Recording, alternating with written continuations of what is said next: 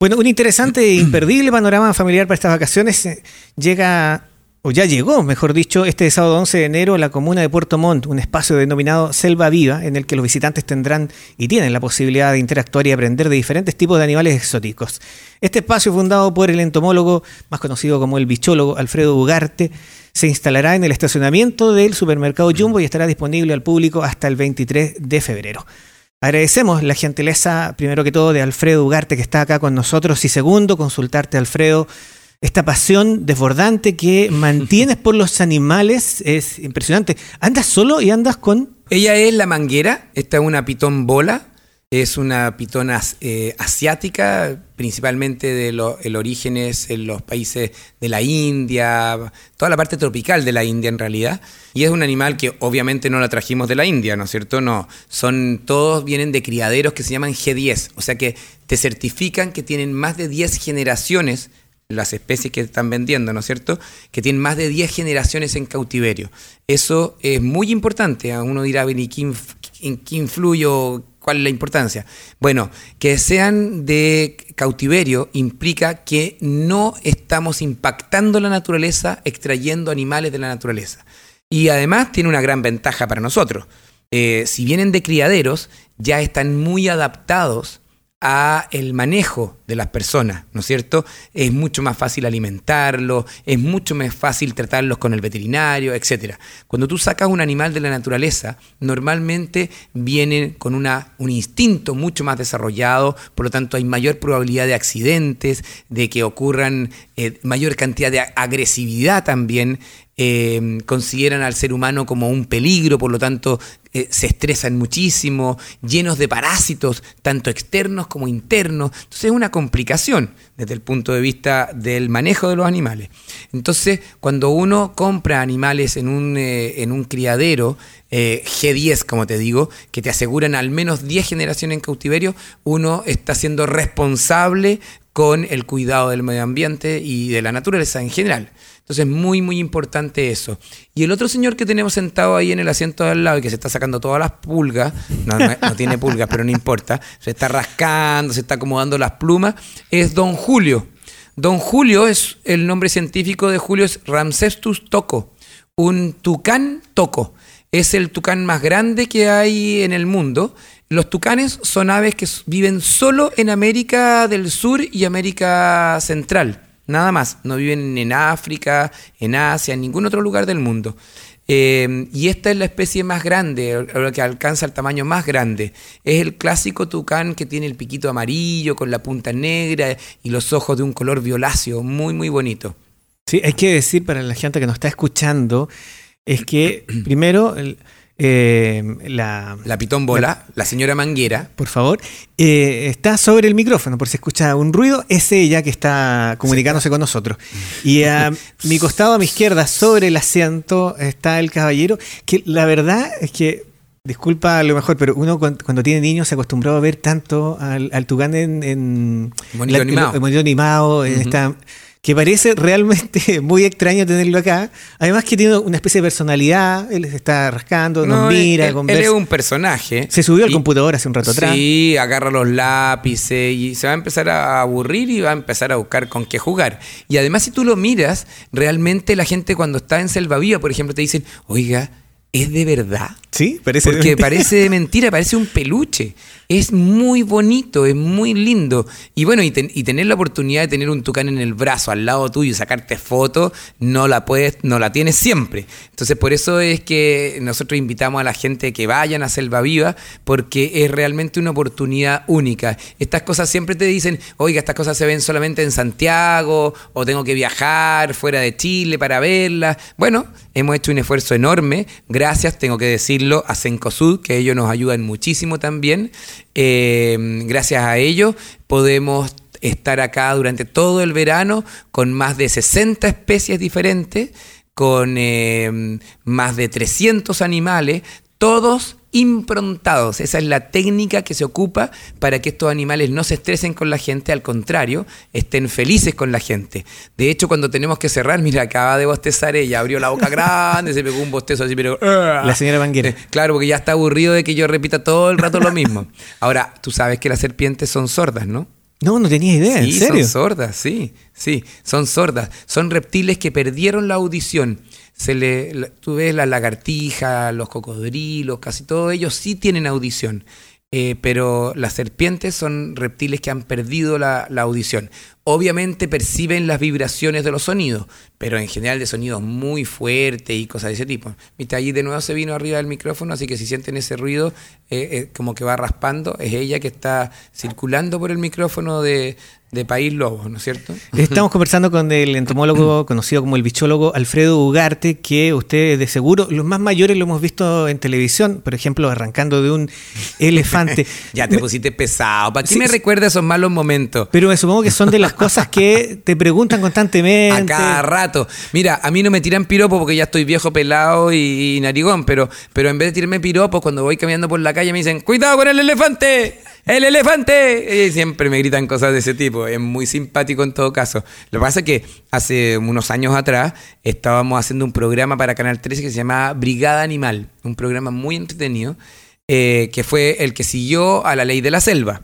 Ya estamos hablando de uh, buenos años. A pesar de que para mí, yo tengo 56 años, pero para mí no es tan, tan viejo. Piensa tú que la ley de la selva empezó el año 2000 y terminó el 2006 es increíble, ¿no? O sea, para mí es ayer, pero claro, eso fue hace 20 años.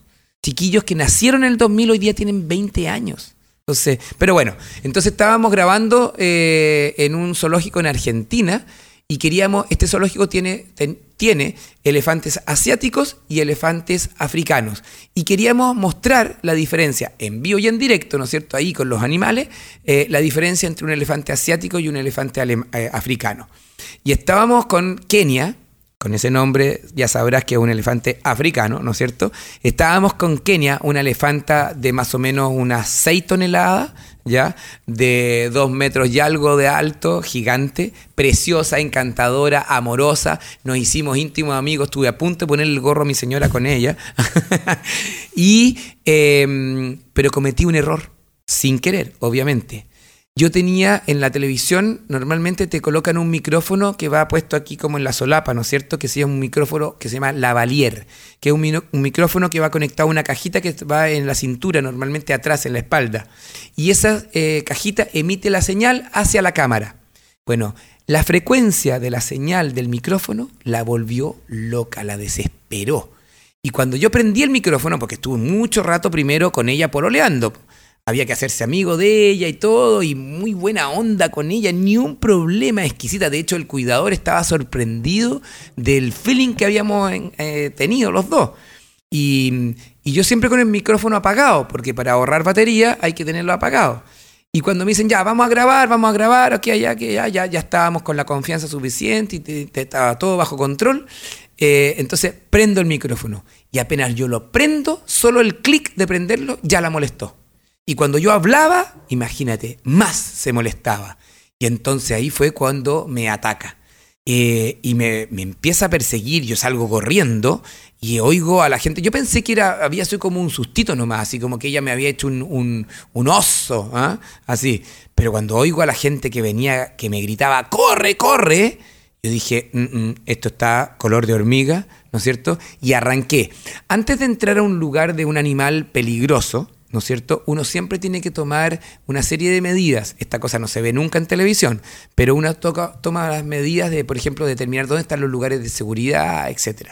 Y yo sabía que el lugar más seguro en este minuto, porque me venía persiguiendo, era la fosa. ¿Te has fijado que los elefantes no los paras con nada? Solo con una fosa gigante, unos hoyos enormes. Bueno, entonces yo me dirigí rápidamente a la fosa y me tiré para abajo. Y cuando me voy tirando, la trompa me pasa, pero a milímetros. Yo la sentí en mi cabeza. Realmente me pasó a milímetros. Me llega a tocar y ya es suficiente para que me aturda y me tire al fondo de la fosa y es probable que del fondo de la fosa me haya podido tomar con la trompa y ahí te pisotea y te mata. Así que fue una experiencia bastante traumática, quedé con un trauma bueno, importante. De hecho, después en África en otro viaje que hice para hacer un programa que se llamaba, que se llama Bitácora de Viaje, em, eh, me hice una terapia con elefantes. Literalmente me metí entre muchos elefantes domesticados, todo, pero y los toqué, les hice cariño, ellos también me hicieron cariño, fue maravilloso. Así que logré superar mi trauma, mi fobia con los elefantes. Así que fue una experiencia bastante terrible. Y lo peor de todo es que a los seis meses volvimos donde la Kenia. A los seis meses de haber ocurrido el accidente volvimos a ver qué tal era la memoria de elefante, a ver si era verdad esto de la memoria de elefante. Y es verdad. Lo puedo decir en carne propia. En cuanto me vio, se puso tensa, inmediatamente se puso agresiva, me empezó a tirar piedras. No, impresionante, impresionante. Y estoy seguro que si vuelvo hoy para allá, de nuevo va a reaccionar mal. Se acuerda perfectamente de mí. bueno, en la historia que nos ha contado Alfredo hay muchas cosas que se pueden sacar de los animales. Mm. Primero, si recordamos lo que estaba diciendo con eh, la, la memoria la memoria que mantienen, la frecuencia que pueden captar a través de sus claro, los elefantes tienen una, una, frecuencia mucho más amplia que nosotros. Oyen sonidos que nosotros no oímos. Bueno, lo mismo con los delfines, las ballenas. Hay un montón de animales que tienen una, un rango de frecuencia muchísimo más amplio o más estrecho que nosotros. Decíamos que pueden conversar con Alfredo tal como estamos haciendo nosotros. Ya está en Puerto Montt desde este sábado en lo que es Selva Vida, eh, Viva, perdón. Eh, están en los estacionamiento del supermercado Jumbo, que está disponible al público hasta este 23 de febrero. O sea, vamos a estar todo el verano. Van a estar todo el verano. ¿Alguna invitación para ir cerrando esta conversación? Nos queda mucho por hablar, pero, lamentablemente tienen más medios que visitar. No, pero por supuesto, no tenemos, o sea, invitarlos a todos porque es una actividad familiar. Nosotros tenemos un eslogan que lo, lo tenemos impregnado a fuego, que dice, nadie ama lo que no conoce. Ese es un dicho que yo lo aprendí desde muy chiquitito. Yo soy un loco por la naturaleza, como tú lo dijiste muy bien. Creo que nunca habían descrito tan bien. Una pasión exuberante. Eh, eso es culpa de mi familia. Eh, cuando yo era muy chico, yo vivía en Mulchen. Mi papá tuvo un accidente de tránsito y murió cuando yo tenía tres años y mi hermana un año y medio. Y nos fuimos a vivir con mi familia Peña. Yo soy Ugarte Peña. Y la familia Peña es una familia loca por la naturaleza, rayados, así, enamorados de los animales. Y ahí se me transmitió esta enfermedad maravillosa que tengo, que es el amor por los animales. Y, me puse, bueno, estudié en la universidad agronomía, yo soy agrónomo, y cuando salí de la universidad me puse a trabajar con mi tío Lucho Peña. Y ahí descubrí mi segunda pasión, mi pasión por enseñar por transmitir esto que he tenido la suerte yo de aprender. Yo soy un agradecido de Dios, le doy gracias a Dios todos los días por la vida que he tenido. Eh, yo he podido viajar por el mundo, he podido estar en África, en Europa, en Asia, en la selva amazónica, en muchos lados. De hecho, ahora estamos al aire en Televisión Nacional con un programa que se llama Del Fin del Mundo, que sale todos los domingos en la tarde en el espacio cultural de, TVN. Eh, y es un programa maravilloso que hicimos con delfines. Un amigo mío que es veterinario se fue a capacitar en, el rescate, en la veterinaria, en, la medicina veterinaria, ¿no es cierto?, de delfines, se fue a capacitar a México. Y él me invita. Y yo le digo, hey, yo no soy veterinario, voy a ir a puro jugar con delfines, voy a cumplir un sueño de poder estar tocando eh, delfines. Y el programa se trata de eso. Mientras este hombre se capacita y va aprendiendo sobre los delfines, yo lo estoy pasando increíble jugando con los delfines. También me meto a la selva y todo esto lo hacemos en México en la selva de, la península de Yucatán, ahí, es un lugar alucinante, lleno de cenotes, lleno de animales maravillosos, mariposas, de todo, serpientes, buceamos, lo pasamos increíble. Entonces un programa muy bonito, muy con mucha luz, ¿no es cierto? Y un programa eh, para desarrollar conciencia ambiental, pero eh, positivo. En general, eh, cuando uno empieza a hablar de ecosistemas y de ecología, casi todo es negativo, casi todo es malo, que el hombre la embarra, la embarra, la embarra. Pero nosotros somos el animal más importante de, la Tierra porque somos el animal más inteligentonto del planeta. Muy inteligentes porque podemos recuperar las embarradas que nos mandamos muchas veces y tontos porque nos mandamos embarradas. ¿No es cierto? Hay un ejemplo clarísimo aquí en Chile, por ejemplo, que es la chinchilla. La chinchilla es un roedor extraordinario, maravilloso, precioso, lo más lindo, que tiene una de las pieles más finas del mundo, es endémico de Chile. No vive en ningún otro lugar más que en la tercera y cuarta región, solamente. Y bueno, producto de esta ambición económica por, eh, no sé, por eh, hacer abrigos de piel, no solamente económica, sino que también esta tontera de tener abrigos de piel, que se pueden tener, son re bonitos los abrigos de piel, pero sintéticos, falsos. Eh, nada de tener abrigos de piel con animales de, verdad, digamos.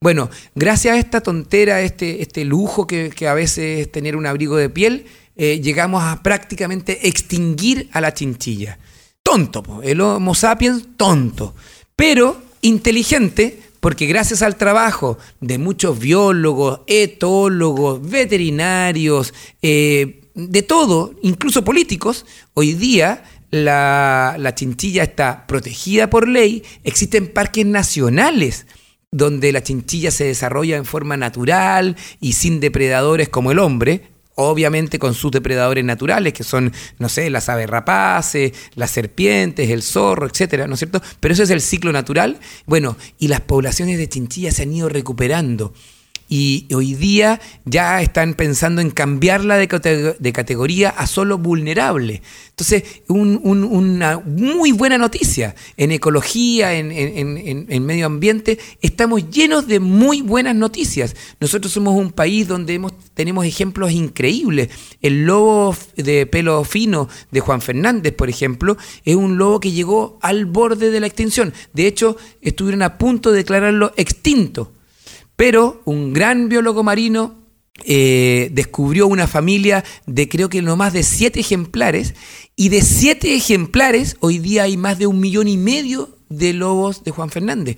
Otra gran, gran noticia para la ecología. Y así tenemos muchas más buenas noticias que malas noticias. Entonces, este es un programa, como te decía, del fin del mundo, que es un programa sobre ecología, sobre medio ambiente, pero positivo. También contamos malas noticias, ¿no es cierto? Sí, sí, hay unas embarradas, nos mandamos de vez en cuando. Eh, desgraciadamente más seguido de lo que queremos. Pero, pero también tenemos grandes aciertos como... Eh, como lo que te estaba contando. Así que es un programazo, muy entretenido, así que no se lo pierdan, véanlo los domingos de la tarde en TVN. Y en vivo en directo en Puerto Montt, como decíamos, estacionamiento del supermercado Jumbo. Alfredo Ugarte, muchas gracias por conversar con nosotros. Gracias a ustedes por la invitación y los esperamos en Selva Viva en el Jumbo de Puerto Montt.